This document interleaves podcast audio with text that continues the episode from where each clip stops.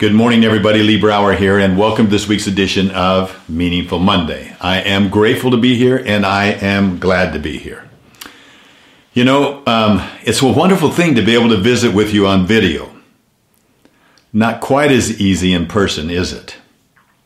You know, we're living at a time right now where some people are saying, oh, this is the end of the world. And some other people saying, this is the most idiotic thing I've ever seen. Elon Musk said this is this is damn foolish in his words.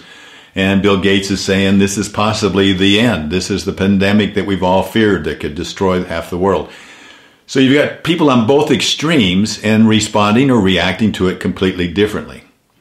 About 12 years ago, I had the opportunity, along with Marci Shimoff, a fellow participant with me um, in the movie The Secret, and we were asked to come into Venezuela to talk to the at the university to talk about how we might introduce gratitude into the country, to talk about gratitude.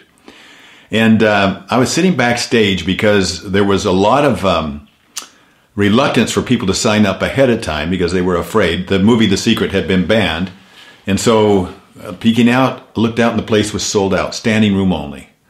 And I was carrying a glass of water with me, and I was nervous. And all of a sudden they call my name and the applause happens and I walk out on stage and I'm still carrying the glass of water. So I hold it up and I say, is this glass half empty or half full? And immediately the whole audience just in one voice, half full, half full, dying, just dying of thirst to be positive, to find the positivity. And I popped a, popped their balloon. I said, nope, nope, nope. This glass is not half empty. I mean, this glass is not half full. And they looked at it, and somebody in the front row goes, half empty?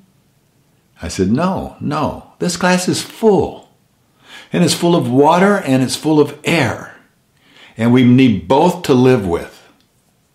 So we have a group of people right now that are saying, Pollyanna, everything's going to be all right. Don't worry. Everything's going to be good. And you've got another group saying, oh, it's the end of the world. I'm afraid to go outside my door. I can't do this. I can't do that. Well, remember I talked last week, I talked about that the uh, antidote for fear are facts. Let's review just a few of the facts, shall we? First of all, we know what it is. It took AIDS one full year, two years, before they figured out what it was. We knew the genome code within 13 days. 10 days. 10 days. It was 13 days before they had knew how to test for excuse me, knew how to test for the virus. And the situation in China is improving every day. Every day there's less cases that are appearing than there were the day before. 81% of the cases are mild. However, we have to keep understand that it is real because 14% of the cases can be severe. And um, that, that means that they have cases of pneumonia, and 5% can be more critical or even death. Symptoms appear to be mild, though, in children. Only 3% of cases are under age 20. And mortality rate under 40 is 0.2%. We know the virus can be wiped clean. That's good to know with alcohol and hydrogen peroxide or just good old soap and water. And it takes less than a minute to kill it. We know that science is on it globally.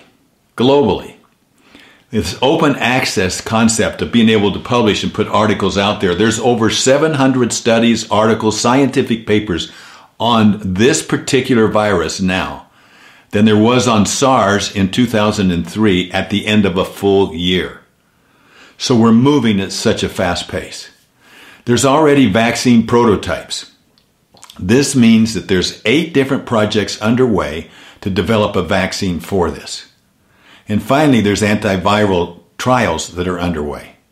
There's already over 80 different treatments that have been approved. These are antivirals that have been used for other infections which are already approved and safe.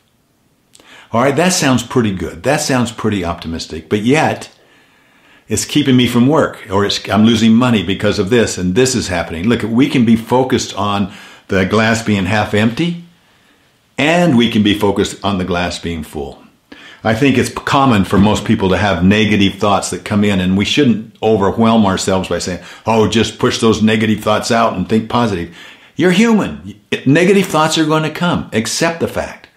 But then if you just take time each day, no more than two minutes, I do it twice a day, two minutes if you can, but I just do something simple like carry a rock in your pocket. You know, what I mean, this reminds me every time I touch it, the things that I'm grateful for. Maybe it's time for us to be able to say, okay, I can't watch TV, I can't go to these places, but maybe it's time to enjoy the outdoors a little bit more. Maybe it's time to enjoy, spend time with our family. What a novel idea that is. Reading and singing and laughing and hoping. Music. Let's, let's embrace what we do have and bring back some of those great things. I think when something, when a door closes, many doors open up. And if we keep a positive mindset, our chin up and be aware I think the day will come that we'll look and say, wow, that was terrible. However, look at all the improvements and the things that have come out of that. Look where we're at today. So I think it's up to us, the leaders, to be a calm in the storm. Be the river. I'll talk to you next week. I look forward to it. On video. Talk to you next week. Bye bye.